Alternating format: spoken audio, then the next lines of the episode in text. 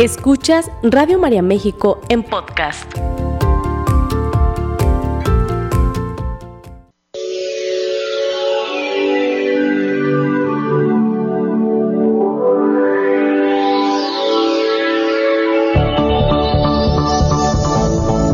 El alimento es la base de la vida. De la calidad de alimento que comemos será la calidad de vida que tendremos. Radio María presenta Recobremos la Salud, el programa que te ayudará a nutrir tu cuerpo como sostén de tu alma.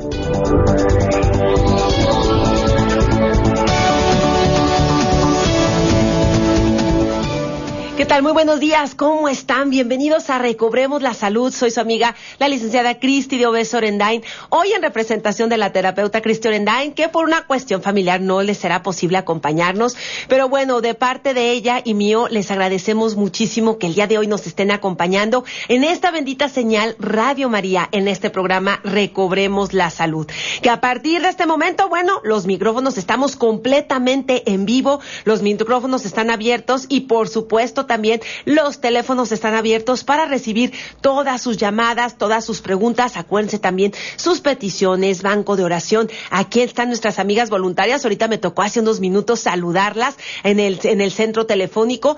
Ellas encantadas de recibir sus llamadas. Te recuerdo los teléfonos para que de una vez aproveches, te comuniques con nosotros. Aquí el teléfono en el estudio es el treinta y tres sesenta y siete diez cero cero. Repito, treinta y tres sesenta y siete diez cero cero. Pero no se te olvide que también nos puedes mandar a través del WhatsApp un mensaje de texto. Acuérdense, únicamente mensajes de texto al treinta y tres treinta y cuatro cincuenta quince noventa y seis. treinta y tres treinta y cuatro cincuenta quince noventa y seis. Bienvenidos aquí a Recobremos a la Salud en Radio María. Y pues el día de hoy un tema que yo espero sea de tu agrado, que yo espero que sea un tema que nos ayude en esta época. Pero aparte es un tema que la verdad es que en nutrición es importantísimo, la proteína. Pero vamos a hablar más que nada en este marco de este tiempo maravilloso de conversión que estamos viviendo, el tiempo de Cuaresma, estos cuarenta días en los cuales, no sé, se nos invita a reflexionar, a convertirnos, a perdonar, a hacer pequeños sacrificios para acercarnos un poquito más y más a estos días maravillosos que ya se nos acerca la Semana Mayor. Y digo días maravillosos porque ahí es donde nos dan el regalo más grande a toda la humanidad. Nuestro Padre que nos quiere tanto nos da a su Hijo para redimirnos, para salvarnos, para abrirnos las puertas del cielo, pues qué mejor regalo. Pero hay que llegar con un corazón listo, hay que llegar con una transformación. Y no digo a lo mejor cambiar radicalmente, eso es muy difícil y a veces hasta es un poco real, un poco irreal, pero sí podemos llegar siendo unas mejores personas, llevando menos cargas, llega, llevando menos, pues ahora sí que medio, menos piedritas en el costal, con más perdón, con más reconciliación, con más tolerancia, a lo mejor con más positivismo, porque ahorita realmente, y es triste, yo lo veo, lo veo mucho en las calles, a veces hasta en, en la misma actitud, nos estamos dejando llevar por una ola de pesimismo, por una ola de desánimo, y yo creo que si recordamos que somos hijos de Dios, tenemos que tenerlo eso muy presente, grabarlo en nuestro corazón, para que todos los días lo recordemos y tratemos de vivir concordia a eso. Yo sé que problemas todos vamos a tener, dificultades también, a veces no entendemos las cosas, pero sabemos que de todo podemos sacar un aprendizaje y que sobre todo Dios está con nosotros. Entonces, qué mejor llegar a estos días santos con esta convicción, con este amor de decir, bueno, Él murió por mí, Él me ama infinitamente, Él siempre me da las segundas oportunidades que a veces ni nosotros mismos nos damos, Él siempre está abierto, de bra- sus brazos abiertos de par en par para abrazarnos, para pues ahora sí que consolarnos, que no se nos olvide esto, y sea lo que sea que estés viviendo el día de hoy, sea lo que sea que estás pasando el día de hoy, no te olvides, no estás solo, no estás sola, y ahorita tenemos un tiempo de gracia maravilloso para que ese corazón a veces que se nos endurece, tratar de que se haga un poquito más blandito, tratar de que se llene un poquito más de amor. Y bueno, pues precisamente ahorita en la Cuaresma, uno de los preceptos que a nosotros como católicos, pues eh, se nos pide como un signo de mortificación, también de purificación, es este asunto de no comer carne los viernes y los días señalados, de repente por ahí también el ayuno, que se nos invita a hacer ayuno, todo con el afán de una pequeña mortificación física que nos ayude a purificarnos. Pero entonces viene la pregunta, ok, desde el punto de vista nutricional, que sí me ha tocado que de repente por ahí empieza a haber como algunas preguntas, algunas dudas. ¿Qué pasa entonces con mi nutrición?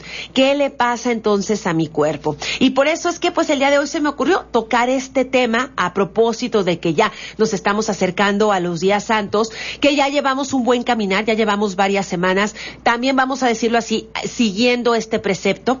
¿Qué pasa entonces con el ayuno? ¿Qué pasa entonces con la proteína? Pues vamos desglosando usándolo un poquito y vamos conociendo, ¿no? De qué manera esto, a final de cuentas, si se hace por pequeños periodos, el ayuno. De, de hecho, ayer tuve una pacientita hermosa que está haciendo su ayuno de pan y agua, que ya lleva pues prácticamente todo lo que lleva la cuaresma, y ella inclusive se ha sentido bien, y eso me da mucho gusto. Hay personas que pueden hacer este tipo de ayunos, y bueno, si es por mortificación, si es por, eh, digamos, la cuestión de, de, de querer vivir esta cuaresma de una manera como un poquito más, más ad hoc con el tiempo de, de sacrificio, me parece perfecto. Sin embargo, hay personas que realmente por su condición, vamos a decirlo física, porque a lo mejor ya tienen una situación clínica, alguna enfermedad, este tipo de ayunos no es lo más recomendable, y aquí es donde entonces empieza a ver las preguntas. Por algo la madre, nuestra madre la iglesia, sí nos da ciertas edades, ciertos parámetros para hacer este asunto del ayuno, ¿no? Como lo platicamos ya hace algunas semanas, del ayuno intermitente famoso, que aparte esa es una, pues es una moda, es una tendencia que ahorita está muy, pues muy en boga en las redes, y que todo el mundo te habla que si quieres bajar de peso, que si quieres sentirte bien, que hace el ayuno intermitente. Bueno, obviamente esta tendencia nutricional, vamos a decirlo así, del ayuno intermitente, no tiene mucho que ver con el ayuno que se nos está pidiendo aquí en Cuaresma. Es un ayuno que sale, es una tendencia que sale de la dieta paleolítica, una dieta que, bueno, lo que su, digamos que su, su, su principio se basa en que los hombres en el paleolítico, no sé si se acuerdan, que son los hombres pues prehistóricos, ellos cazaban, eran cazadores, realmente no eran, no eran, eran nómadas, no eran sedentarios, ellos se iban moviendo conforme iban encontrando el alimento, y pues obviamente esto los forzaba a que si lograban cazar algún animal, pues también recordemos que en aquellos ayeres no había refrigeradores, entonces si se cazaba algún animal era cuestión de comérselo lo más rápido posible antes de que se echara a perder, y esto entonces generaba un una hiperalimentación, lo que llamaríamos ahorita hiperalimentación, es decir, un exceso de proteína, porque acuérdense que las proteínas son básicamente los alimentos de origen animal, como la carne roja, la carne blanca, como puede ser el pescado, como puede ser la leche, el queso, el requesón, eh, los lácteos en general, el yogurt.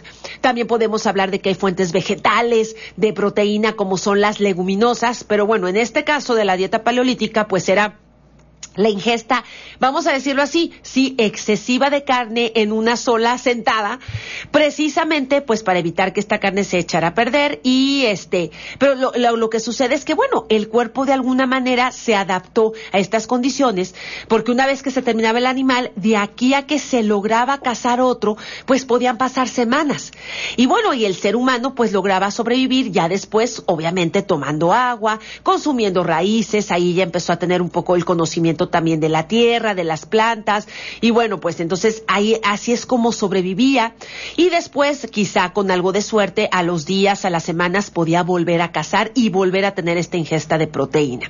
Entonces de ahí, imagínense, de este principio es de donde se saca el ayuno intermitente, que podríamos decir, que déjenme les digo algo, y esto sí lo puedo hablar desde, desde, desde el punto de vista de un ayuno con un fin más religioso, hasta un punto de vista de un ayuno con un fin terapéutico, vamos a decirlo así. Ciertamente los ayunos sí son métodos que nos ayudan a desintoxicarnos. O sea, yo diría, si lo hacemos por un motivo religioso, pues es, de, es purificarnos, es un poco la mortificación, el olvidarnos tanto del placer, que eso es algo que se vende de ahorita de una manera desmesurada, todo es placer, todo es buscar lo inmediato, todo es evitar el sufrimiento, y recordemos que a final de cuentas este exceso de placer, este exceso de comodidad nos está llevando a la enfermedad. Y yo podría decir a la enfermedad en todos los aspectos, ¿sí? Tanto el físico, porque ahorita pues la diabetes, la hipertensión, la obesidad, el sobrepeso, que son de las principales enfermedades a las cuales nos estamos enfrentando en el mundo actual, tienen que ver con esta, digamos, pues con esta excesivo alimentación y con este excesivo placer que estamos viviendo, que nos está llevando a un extremo que tampoco es saludable, ¿no?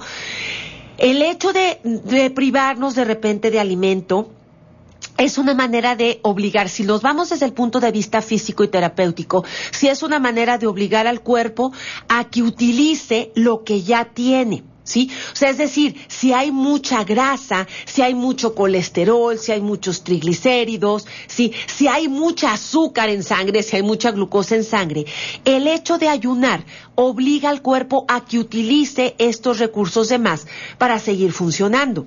Entonces, cuando tú, dentro de una de un plan terapéutico, de un plan clínico de alimentación, de repente se te presentan ayunos que deben de ser monitoreados, deben de tener un objetivo muy claro. Claro, claro que vamos a ayudarle. Obviamente la persona tiene que estar en condiciones de poder realizar estos ayunos.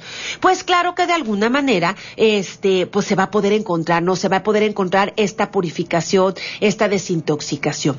A nivel, y podríamos decirlo también, ya en este, en de Cuaresma, pues el hecho de sacrificarnos, el hecho de renunciar a este placer desmesurado, pues también nos va a ayudar eh, mentalmente, espiritualmente, a limpiarnos como de muchas cosas que a veces ni siquiera siquiera las necesitamos para vivir, ¿sí? El darnos cuenta que con poco podemos inclusive sentirnos bien, que con poco podemos ofrecerlo y de alguna manera cambiar hasta nuestros pensamientos, ofrecerlo por aquellas personas que lo necesitan, ofrecerlo de verdad por tantas almas que ahorita están tan perdidas, nos va cambiando inclusive la mentalidad. Entonces yo estoy de acuerdo que los ayunos, cuando tienen un objetivo claro, cuando la persona está en condiciones de realizarlo, por supuesto que van a ayudar a limpiarnos, a purificarnos, ¿sí?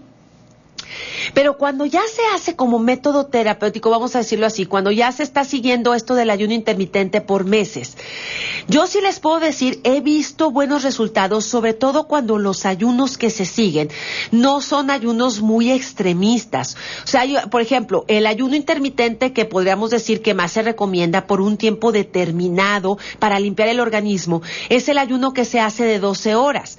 ¿Qué implica este ayuno? Pues dejar de comer, digamos, por ahí de las siete, ocho de la tarde, noche, ahí tener una merienda ligera, utilizar la ventana del sueño para entonces volver a, a tener la siguiente ingesta de alimento entre las siete y ocho de la mañana del día siguiente. Ahí pasan estas doce horas que realmente sí es muy saludable dejar que el cuerpo deje de consumir alimento en esa ventana de tiempo, porque precisamente en la noche, aprovechando el sueño, que no vamos a estar pensando, que no nos vamos a estar moviendo, es una manera de obligar al cuerpo que en esa ventana utilice, como les decía, todas estas grasas y todas estas azúcares para reparar el cuerpo, evitando el riesgo que se tiene a veces de la descompensación. ¿Qué es la descompensación? Pues es precisamente eh, los síntomas que se presentan cuando tú estás forzando a tu cuerpo a trabajar sin darle el combustible que necesita. ¿Sí? Entonces, obviamente en la noche, que sí el cuerpo sigue trabajando, se sigue reparando, pero que digamos que la exigencia física y mental no es tan grande como pasa durante el día, pues es una ventana maravillosa para entonces decirle al cuerpo, mira cuerpito, esto es lo que hay, utilízalo, y de esa manera al día siguiente, yo te, al momento que yo empiezo otra vez mis actividades, a pensar, a moverme, yo voy a volverte a dar ese combustible, ¿sí? Entonces, a mí este ayuno de las doce horas, de hecho me parece, me parece inclusive indicado, y se me hace un horario que es hasta sano para tener el último alimento del día, vamos a decirlo así, ¿sí? Y a lo mejor la primera ingesta del día en un horario bastante decente. Pero ojo, no todas las personas inclusive pueden hacer este tipo de ayuno, porque definitivamente, por ejemplo, si hay problemas de glucosa, va a ser como complicado que la persona pueda seguir este ayuno, porque se puede arriesgar a que el día siguiente, sobre todo si está consumiendo medicamentos hipoglucemiantes como la metformina, se puede arriesgar a que el día siguiente amanezca con una hipoglucemia importante, y esto va a ir dañando su salud. Tenemos que ver también las personas, por ejemplo, con hipertensión, ¿sí? Son personas que de repente sí necesitamos, por la hormona del crecimiento, cuidar una ingesta de alimento un poquito más tarde para que la presión arterial no se les suba por la noche, ¿sí? Por ponerles algunos ejemplos. Por eso les digo, cada caso es particular, cada caso es individual, y es muy importante el poder, eh, digamos, evaluar si realmente el ayuno es, este, es apto para esa persona. Pero hablando aquí de Cuaresma, que el ayuno más que nada se nos pide por la mañana, yo diría, si tienes, si eres una persona saludable, si no presentas ninguna enfermedad, digamos, importante, ¿sí? El ayuno por la mañana que lo realices, por ejemplo, los viernes, que lo realices el miércoles de ceniza, los días santos, no puede, no tiene por qué afectar tu salud. Obviamente, si por ahí empiezas a sentir dolores de cabeza, mareos, es de, eh, somnolencia excesiva, quiere decir que ese ayuno no está siendo indicado para ti, y como nos lo dice la Iglesia. De hecho, o sea, no todos están obligados a ayuno. Se, se obliga, vamos a decirlo así, a partir de los dieciocho años, y esta obligación termina a los sesenta años. Pero si por algo a los cuarenta, cuarenta y cinco tú estás presentando, por ejemplo, una situación de diabetes, donde ya es necesario tomar hipoglucemiante, y te das cuenta que te llegan unos bajones de azúcar tremendos cuando ayunas, ahí por supuesto que podemos cambiar este ayuno por otro tipo de sacrificio. Aquí lo importante es el sacrificio, aquí lo importante es la donación, ¿sí? Pero el que tú hagas de repente estos ayunos en algunas mañanas, sobre tiempo, sobre todo en tiempos de Cuaresma, como te digo, mientras no se presenten estas situaciones, no tiene por qué haber ningún problema. Pero entonces, estos ayunos definitivamente, si logran ver, no es lo mismo que estos famosos ayunos intermitentes que ya se toman como planes de dieta, como planes alimenticios. Son cosas distintas. Pero ahora sí, nos vamos a la proteína, vámonos a la abstinencia. ¿Qué es la abstinencia? Es el hecho de no consumir carne, vamos a decirlo así, sobre todo los viernes, los días, los días importantes, el miércoles de ceniza, el viernes santo y los viernes de Cuaresma, ¿sí? Esto también es como medida de, digamos, de mortificación. Pero si ya nos vamos también por el otro lado, por el lado de pensar también en la situación de, de, de una alimentación sana, vamos a decirlo así, pues yo te diría que una forma maravillosa de alimentarte es continuar con esta abstinencia todos los viernes. Definitivamente la proteína es una, digamos, es un nutriente básico en nuestra alimentación. Acuérdate que la proteína, a final de cuentas, este nutriente que, repito, lo encontramos en la carne de res, lo encontramos en la carne de cerdo, en la carne de pollo, en la carne de pescado, que lo encontramos en el vaso de leche, en la panela, en el requesón, en el queso cottage, en el queso cotija, en el queso de mesa, en el queso adobera, que lo encontramos en el yogurt, en el jocó, que son fuentes de proteína. Obviamente también las leches vegetales, como puede ser la leche de soya, la leche de coco, la leche de almendra, la de alpiste, la función que tienen es suplir pre- precisamente esta fuente de proteína que es la leche de vaca. Por eso sí tienen que ser leches vegetales hechas a conciencia para que tengan la cantidad de proteína necesaria, porque no son juguitos, no es un jugo de naranja, no es un jugo de zanahoria. Esa, los jugos, acuérdate que son bebidas, digamos, con glucosa, son bebidas de carbohidratos, ¿sí? Su función es totalmente distinta dentro del cuerpo. La leche tiene que ser una bebida proteica, y recuerda que esta proteína son los ladrillos que te construyen. Por eso es muy importante que todos los días en nuestra alimentación equilibrada tengamos estas proteínas tan importantes, ¿sí? Sin embargo, ¿sí? Sin embargo, estas proteínas debemos de consumirlas en una ración adecuada. Y esto también te puedo decir, porque esto nos deriva muchas cosas. Así como necesitamos la proteína para construirnos, que sean los ladrillos para construirnos, el exceso de proteína también nos lleva a la enfermedad, ¿sí? Y esto es importante conocerlo. ¿Por qué? Porque por ahí de repente hay este... hay muchas preguntas con respecto, por ejemplo, al cuidado de los riñones, ¿sí? Y cuando hablamos de cuidado de, roñ- de los riñones, inmediatamente nos tenemos que meter precisamente a este asunto de la proteína. ¿Por qué? Porque la proteína, a final de cuentas, podríamos decir que es el nutriente que requiere de un proceso digestivo mucho más denso, mucho más pesado. De hecho, las moléculas de proteína son de las moléculas más grandes. Y el exceso de proteína, cuando nosotros no llevamos una alimentación equilibrada y comamos, comemos proteína de más, ese exceso tiene que salir de nuestro cuerpo de alguna manera, porque ese exceso de proteína no se puede quedar dentro de nuestro organismo. Y por lo general son los riñones los encargados de filtrar, de sacar ese exceso de proteína. Entonces, como sabemos, estos dos filtros maravillosos que tenemos en la espalda, pues vamos a decirlo así, en la espalda media, al lado de, o sea, a, a este, por debajo de las glándulas suprarrenales, son dos filtros maravillosos a través de los cuales pase, pasa toda nuestra sangre, y a través de estas, estas células maravillosas, las, las nefronas, ellas son las encargadas, digamos, de filtrar y decidir qué se queda en la sangre para que nos siga nutriendo, para que llegue a todas las células, y qué de plano tiene que salir porque nos puede enfermar. Y entonces es a través de la orina como nosotros sacamos todo ese exceso, sea de proteínas, sea de colorantes, sea de sodio, sea de líquidos, sea de un montonal de cosas, ¿no? Entonces, precisamente son los riñones los encargados de filtrar, de purificar nuestra sangre para no intoxicarnos.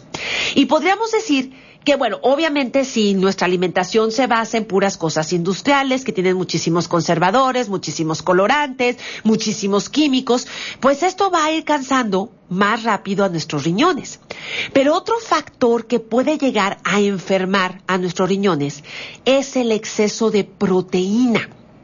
La proteína son moléculas demasiado grandes, y cuando tú estudias el riñón te das cuenta que esto, lo, lo que son los glomérulos, lo que son las nefronas, son estructuras tan diminutas, tan pequeñas, que obviamente se pueden ir dañando, se pueden ir cansando si nosotros hacemos que trabajen de más, si nosotros por el exceso de proteína los bombardeamos con estos excesos de moléculas grandes.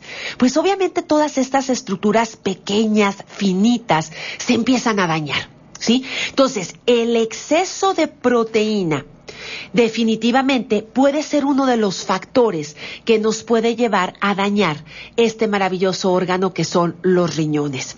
Yo a veces me, me pregunto y me doy cuenta cómo desafortunadamente aquí en México cada vez son más y más los pacientes renales, los pacientes que requieren de diálisis, los pacientes que requieren de, o sea, bueno, ya no de diálisis, de hemodiálisis, que bueno, hay, hay diferencias con la diálisis. La diálisis tú la puedes hacer en tu casa a través de la de inyección, vamos a decirlo así, de un líquido depurador de la sangre. Hay que estarlo haciendo constantemente. Y en la hemodiálisis, pues es una cosa maravillosa, pero es conectarte a una máquina. Digo maravillosa porque, pues antes esto era, yo creo que hasta impensable, y ahorita los pacientes que reciben hemodiálisis, pues se conectan a una máquina y prácticamente esa máquina filtra toda su sangre, hace la labor que los riñones ya no son capaces de hacer. Pero aquí la pregunta es, ¿por qué aquí en México tenemos ya tantos problemas de riñón? Yo la verdad es que sí creo que mucho tiene que ver a que desafortunadamente, de verdad, nos estamos alejando de lo que es una alimentación natural, nos estamos alejando de lo que es una alimentación equilibrada. Estamos viendo cómo casi en cada esquina, pues ya estamos eh, viendo que los puestos de tacos, los puestos de tortas, todo frito, exceso de carnes, se nos están olvidando las frutas y los vegetales, que a veces ahí sí yo les pido que, que piensen en esto. Muchas personas me dicen, es que las frutas y los vegetales crecen en la tierra donde ya no hay tantos minerales y tantos nutrientes. Puede que tengan razón, definitivamente. Pero si nosotros tenemos variedad y consumimos esas frutas y vegetales en la cantidad que debemos de consumirlas todos los días, y sobre todo en la variedad. ¿A qué me refiero con variedad? Es que a veces nos casamos solo con algunas frutas y algunas verduras. Y entonces de manzanas, plátanos, y este jitomate, cebolla y calabacitas, no salimos. Cuando aquí en México, que eso es lo maravilloso, tenemos tantas frutas, tantos vegetales, bueno, Dios nos bendijo con, un, con el cuerno de la abundancia, realmente sí lo somos, nuestros climas, tristemente que ya se están viendo, volviendo un poquito más extremosos, pero tenemos un clima maravilloso aquí en nuestro país que permite que crezcan tantas cosas en la tierra que a veces ni las cono, conocemos o no las consumimos. Pero si nosotros empezamos, acuérdense, cuando hemos hablado de antioxidantes, hemos hablado cómo cada fruta, cada vegetal de diferente color nos aporta distintos nutrientes que son importantísimos para nuestro organismo. ¿Qué quiere decir? Que si nosotros vamos variando, vamos integrando poco a poco con recetas ricas, fáciles, diferentes vegetales, diferentes frutas, nosotros nos vamos a beneficiar de diferentes nutrientes y eso puede llegar a compensar el hecho de que a lo mejor las calabacitas antes tenían mucho licopeno y ahorita pues ya no tienen tanto. Sin embargo, Este, si yo lo logro, lo logro suplir, a lo mejor con a veces meter brócoli y empiezo a meter papaya y ahorita la fruta de temporada, ahorita ya viene la jícama deliciosa, meto jícama, el mango, bueno, ¿qué quieren decir? Ya el mango está delicioso, riquísimo en betacarotenos que los necesitamos inclusive para cuidar nuestra piel.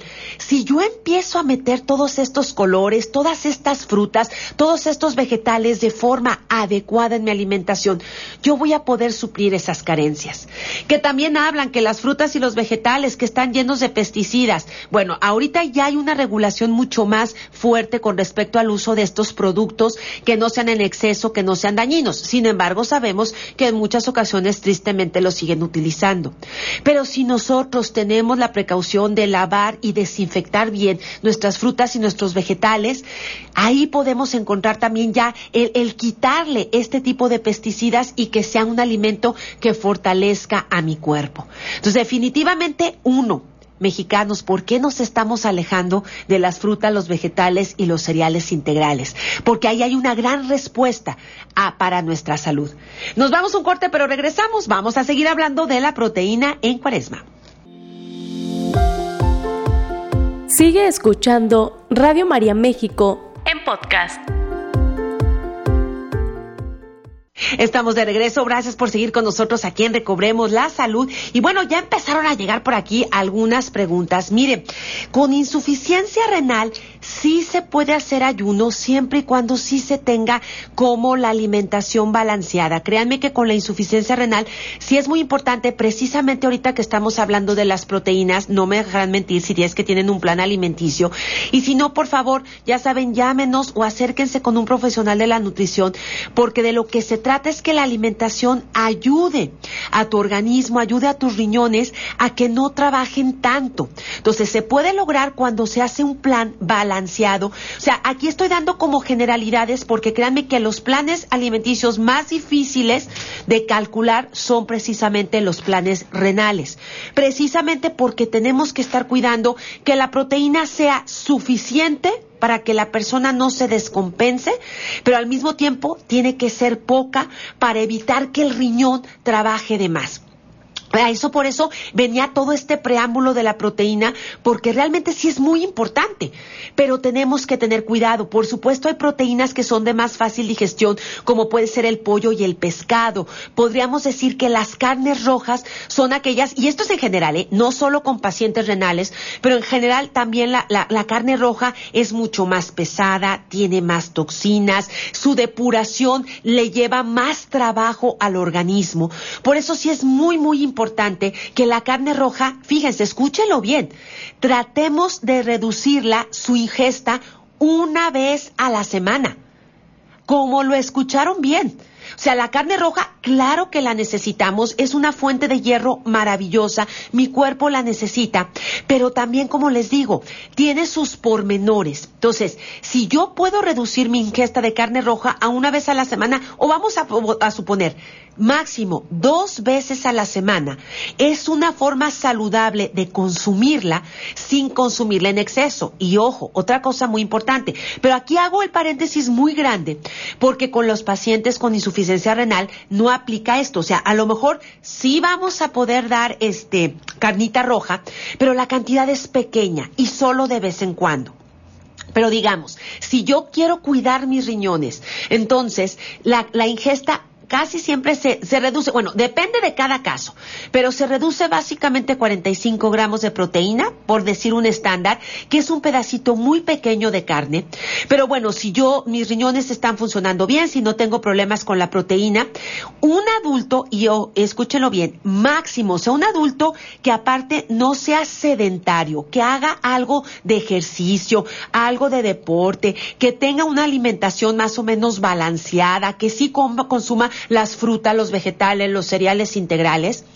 El pedazo de carne que puede consumir, digamos, estoy hablando en estas condiciones, que haya salud, por ejemplo, que no haya exceso de colesterol, que sí sea una persona que no sea sedentaria, escúchenlo bien, máximo son ciento veinte gramos de carne, que más o menos es un pedazo de carne del tamaño de la palma de tu mano, con todo y dedos, palma y dedos, pero no más. El día que nosotros consumimos, sobre todo un pedazo de carne, ¿sí?, roja, más grande que este tamaño, y aparte el grosor, pues hagan de cuenta que volteen a ver su mano, eh, digamos, en, en posición eh, horizontal, en posición horizontal, ese es el grosor, o sea, estamos hablando, vamos a decirlo así, de un bistec o de una arrachera, para que más o menos piensen en el corte. Si ya estamos hablando de un sirloin o de un ribeye, que aparte son gruesísimos y que son más grandes, ese día nos excedimos en proteína, ¿sí? Va a ser muy normal que inclusive en esos días, si ustedes son observadores, al momento que van a orinar, van a notar que en su orina, por lo general, cuando nos excedemos de proteína, sale una pequeña espuma, ¿sí? Que pase de vez en cuando, pues lo que nos están avisando nuestros riñones es que ese día consumiste carne de más. Ok, que de repente, porque fuimos a una celebración, a una carnita asada, y bueno, pues sí, se me fueron las cabras y comí carne de más. Bueno, por un día, de vez en cuando, mi, si mi cuerpo está sano, no pasa nada, vamos a decirlo así. Pero cuando de repente en casa estamos acostumbrados a estas porciones enormes de carne, o simple y sencillamente, cuando de repente te das cuenta que, tú eres, que por ejemplo, de, fuiste a desayunar y te tocó, comiste tus cuatro tacos de barbacoa. Que para, para empezar, bueno, la barbacoa yo sé que es muy rica, pero es carne y aparte a veces es muy grasosa. De comer, pues te fuiste a la cocina económica. ¿Y qué, qué hay en las cocinas económicas? Que no tengo nada en contra de ellas, son muy sabrosas. Pero bueno, aparte de otros platillos, ¿cuál es el plato, digamos, fundamental? La milanesa. Y si resulta que esa milanesa es tan grande que casi casi se sale del plato, pues tú compara, yo ya te dije cuál es un parámetro siempre y cuando hagas ejercicio, porque créeme que tú como adulto, si no haces ejercicio, la cantidad de proteína la tenemos que reducir, porque no necesitas tanta proteína, ¿sí? Pero si esta milanesa, que aparte está frita, está capeada, está empanizada, que es exceso de grasa, se sale del plato, pues ahí tú también vas a tener exceso de proteína, ¿sí? Y en la noche, pues pasas a la tiendita de la esquina y te compras un hot dog porque ya estás muy cansado y ya no quieres cocinar. La pregunta es, bueno, ¿dónde quedó la verdura? ¿Dónde quedó el vegetal? ¿Dónde está el equilibrio? Ahí va a haber exceso de carne. Y desafortunadamente, no me van a dejar mentir, esto puede ser la dieta de muchos mexicanos, puede ser la dieta de muchas personas. Tristemente, esto no solo genera un exceso de proteína, sino que también va a generar un exceso de grasa, porque acuérdense que todo alimento de origen animal va a contener grasa saturada, que es la grasa que es sólida a la temperatura ambiente y que básicamente es la grasa que se almacena en tu cuerpo, ¿sí? Entonces, ¿es una grasa que tu cuerpo necesita? Sí, sí la necesita. Por eso es que podemos ingerir alimentos de origen animal. Pero cuando es en exceso, como pasa cuando nosotros nos excedemos en la cantidad de proteína que consumimos, también nos va a enfermar. Entonces, hay que entonces empezar un poquito a pensar, ¿cuántas veces a la semana yo consumo carne roja? Si lo hago más de dos veces, desde ahí yo te diría, vámonos replanteando. ¿Por qué? Porque lo más saludable es que consumas carne roja máximo dos veces a la semana, carne blanca de tres a cuatro veces a la semana. ¿Y con qué me refiero a carne blanca? pollo o pescado, ¿sí? Y que dos días a la semana, fíjate qué cosa más maravillosa, que por ahí, muchísimas gracias, ay, se me fue ahorita el comentario, disculpen, es que me están, este, me están llegando muchos mensajes, pero por ahí sí hay un, hay un, este, un documento que nos, bueno, nos invita a hacer el, la abstinencia todos los viernes del año, tienes toda la razón. Lo que pasa es, bueno, muchas personas solo lo hacen en cuaresma, sería la invitación, que yo les diría, bueno, si también estamos buscando un equilibrio, digo, si lo vemos desde otro punto de vista, sería maravilloso que los viernes no consumiéramos carne. Y entonces aquí la pregunta es, entonces el viernes no necesito proteína, digo, por poner, por hablar de los viernes, ¿sí? Pero lo, la recomendación sería dos días a la semana no consumas carne. Pero entonces, ¿no debo de consumir proteína? No, espera, claro que debes de consumir proteína. Tu cuerpo necesita este nutriente todos los días, ¿sí? Que aquí es uno de los secretos que inclusive en las dietas para insuficiencia renal es uno de los secretos que utilizamos mucho para evitar los excesos de toxina, los excesos de grasa, los excesos de carne y cuidar los riñones. Podemos voltear a ver la proteína de origen vegetal. Claro que los vegetales sabemos, o sea, los, con el mundo vegetal no solo me refiero a los vegetales, pues, me refiero a las frutas, a los cereales integrales y a sus derivados. Pero claro que utilizándolos de forma correcta, nosotros podemos suplir la proteína de origen animal por proteína de origen vegetal. Solo tenemos que seguir algunos secretos, ¿sí? ¿Cuáles son estos? Bueno, para empezar, hay que identificar bien cuáles son las proteínas de origen vegetal. Pues sabemos que las reinas de las proteínas de origen vegetal son las leguminosas. ¿A qué me refiero? A las habas, las lentejas, los garbanzos, los frijoles, la soya, ¿sí? Eh, déjenme ver, no sé si se me está olvidando, los chícharos. Bueno, ahorita son los que se me vienen a la cabeza, ¿sí? Estos son de nuestras principales fuentes de proteína vegetal. Cuando nosotros consumimos un platito de frijolitos de la olla, un plato de sopa de lentejas, unas tortitas de garbanzo, estamos consumiendo proteína. Obviamente sí, estamos consumiendo fibra, estamos consumiendo fitonutrientes, no voy a decir que no, pero digamos que la cantidad de proteína que tienen este tipo de alimentos, las leguminosas, es bastante importante. Solo te recuerdo algo. Las proteínas de origen vegetal, eh, las leguminosas, vamos a decirlo así, tienen una patita floja, ¿sí? Yo, este, este ejemplo me gusta mucho ponerlo porque eh, creo que queda un poquito más claro cuando yo les digo que cuando tú consumes proteína es como si estuvieras comiendo una pared de ladrillos, o sea, por decirlo así. ¿Por qué? Porque en la digestión, esa pared, el, a través del proceso digestivo, se va a separar, se va a romper y se van a separar los distintos ladrillos que la conforman. ¿Por qué? Porque lo que tu cuerpo necesita de la proteína no es la pared completa, sino son esos ladrillos, que esos ladrillos reciben el nombre de aminoácidos. Y cada estructura, cada tejido de tu cuerpo requiere un aminoácido específico para poderse reconstruir. Una proteína completa es entonces aquella que cuando tú la consumes te da la pared completa, es decir, te da una pared con todos los ladrillos, porque entonces va a tener todos los aminoácidos y todos los tejidos y estructuras de tu cuerpo van a tener la materia prima para reconstruirse. Con el caso de las leguminosas, este es el único problemita, vamos a decirlo así. Cuando tú consumes garbanzos, lentejas, frijolitos, habas, esta pared no está completa, vamos a decirlo así, tiene un hoyo, le falta, le falta un ladrillo, un aminoácido que por lo general es la lisina. Entonces, ¿qué sucede? Ese aminoácido tú tienes que dárselo a tu cuerpo a través de la alimentación. Si no se lo das, las estructuras, las células, los tejidos, las hormonas que dependen de la lisina no se van a poder reconstruir y entonces puede haber de repente pérdidas de memoria, puede haber de repente dolores articulares, que el pelo se empieza a caer. ¿Por qué? Porque son estructuras de tu cuerpo que no están recibiendo la materia prima para poderse reconstruir. Pero entonces hay un secreto maravilloso que nosotros podemos utilizar para que ese día que no consumimos carne podamos tener una proteína completa. El secreto es unir la proteína de origen vegetal, es decir, la leguminosa, con un cereal integral, ¿sí? ¿Qué quiere decir? El arroz integral, el trigo, el maíz, la avena, el centeno. Son cereales que sí, volvemos a lo mismo, yo sé, son carbohidratos, nos van a dar glucosa, pero fíjate que tienen también una cantidad pequeña de proteína. Y la suerte que tenemos con los cereales integrales es que los cereales sí tienen lisina, sí tienen ese aminoácido que le está haciendo falta a las leguminosas.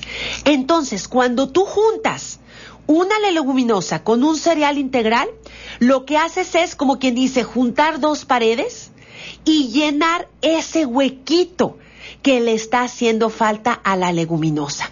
Entonces, cuando tú haces, por ejemplo, un, una rica sopa de lentejas con arroz, o unos ricos frijolitos con trigo, o lo que se llaman los moros con cristianos, que son los frijoles con arroz, ¿sí?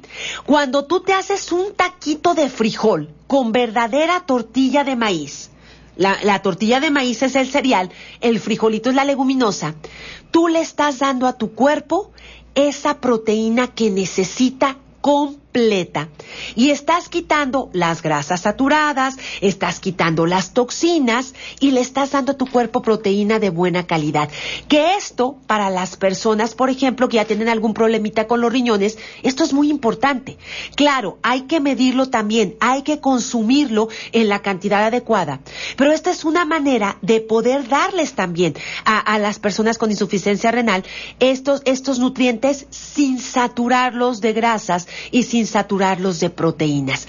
Pero esto, este secreto es maravilloso y hay que tratar de aplicarlo si queremos tener una alimentación más equilibrada, ¿sí? Entonces, a ver, ahorita eh, me voy rapidísimo a lo que son las preguntas. Ay, Dios, creo que por aquí se me perdieron. Permítanme tantitito, déjenme ver. A ver, déjenme ver. Ahora, eh, muy bien. Uh, ella le están pidiendo a Alicia que, que desayune dos huevos diarios, pero tiene que... Yo te diría, Alicia, no te desayunes dos huevos diarios, es demasiada proteína, volvemos a lo mismo. Con un solo huevito es más que suficiente. Y el huevito va a ser muy importante. Si tienes oxalatos de calcio, trata de no utilizar mucho los vegetales de hoja verde oscuro. Puedes utilizar mejor jitomatito, puedes utilizar mejor cebolla, y que sea un solo huevito, porque volvemos a lo mismo. Eso puede ser exceso, exceso de proteínas, ¿sí? Y bueno, precisamente con los ayunos, pues hay que ver cómo nos sentimos. Si nosotros vamos a querer ayunar y tenemos una situación clínica, por favor, consulten a un especialista para ver si este ayuno, y sobre todo, escuchen a su cuerpo para ver si ese ayuno definitivamente es lo que me puede dar la salud, ¿sí? ¿Puedo hacer? ¿Tienes control de...? Sí, claro, Carlos, claro que puedes hacer el ayuno. Nada más habla con él para ver cuál es el ayuno que más te, más te conviene, si es por la noche o si lo quieres hacer por un ayuno de cuaresma. Yo diría que, por supuesto, los días que, que, se, que se permiten el ayuno, lo puedes hacer sin problema. La, la, la receta de la col para la gastritis, acuérdense, es poner en la licuadora un cuarterón de col, una rebanada de col perfectamente bien desinfectada, en una, con una taza de agua, lo licuas y lo cuelas y te lo tomas en ayuno. Esto puede servir para gastritis y para colitis, porque acuérdense que la col es la, es la reina de la vitamina U. Es una vitamina que nos ayuda a recubrir las paredes del estómago, del intestino, y nos ayuda a sellar úlceras, nos ayuda a refrescar la mucosa gástrica, la mucosa intestinal y evitar la inflamación. Y mi querida Ceci, ya se me terminó el tiempo, ¿verdad? Muchísimas gracias de verdad por haberme acompañado. Les recordamos que ahí estamos en el grupo Cristina Orendain. Si quieren nuestros datos, llamen por favor aquí, aquí a nuestros amigos de Radio María, y con muchísimo gusto les dan nuestros teléfonos, sobre todo si están buscando opciones también saludables en cuanto a leches vegetales o proteína de soya. Ahí estamos a sus órdenes. Y bueno, me despido, pero si Dios quiere y ustedes así lo permiten, nos escuchamos próximo miércoles diez de la mañana aquí en Recobremos la Salud. Pasen un excelente día. Esta fue una producción de Radio María México.